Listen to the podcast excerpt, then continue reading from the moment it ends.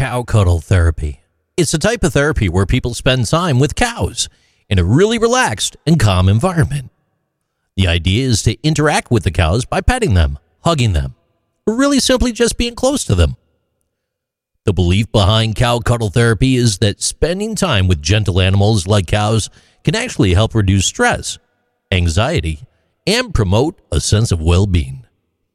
Cows, they're known for their calm demeanor and warm presence, which can be comforting to many humans.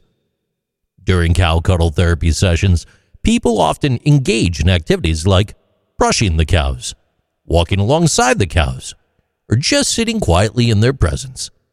The goal is to create a peaceful and soothing atmosphere that allows people to unwind and connect with nature.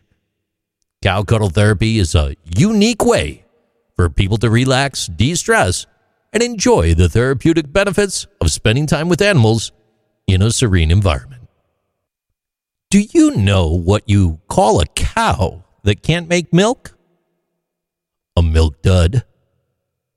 These are interesting things with JC.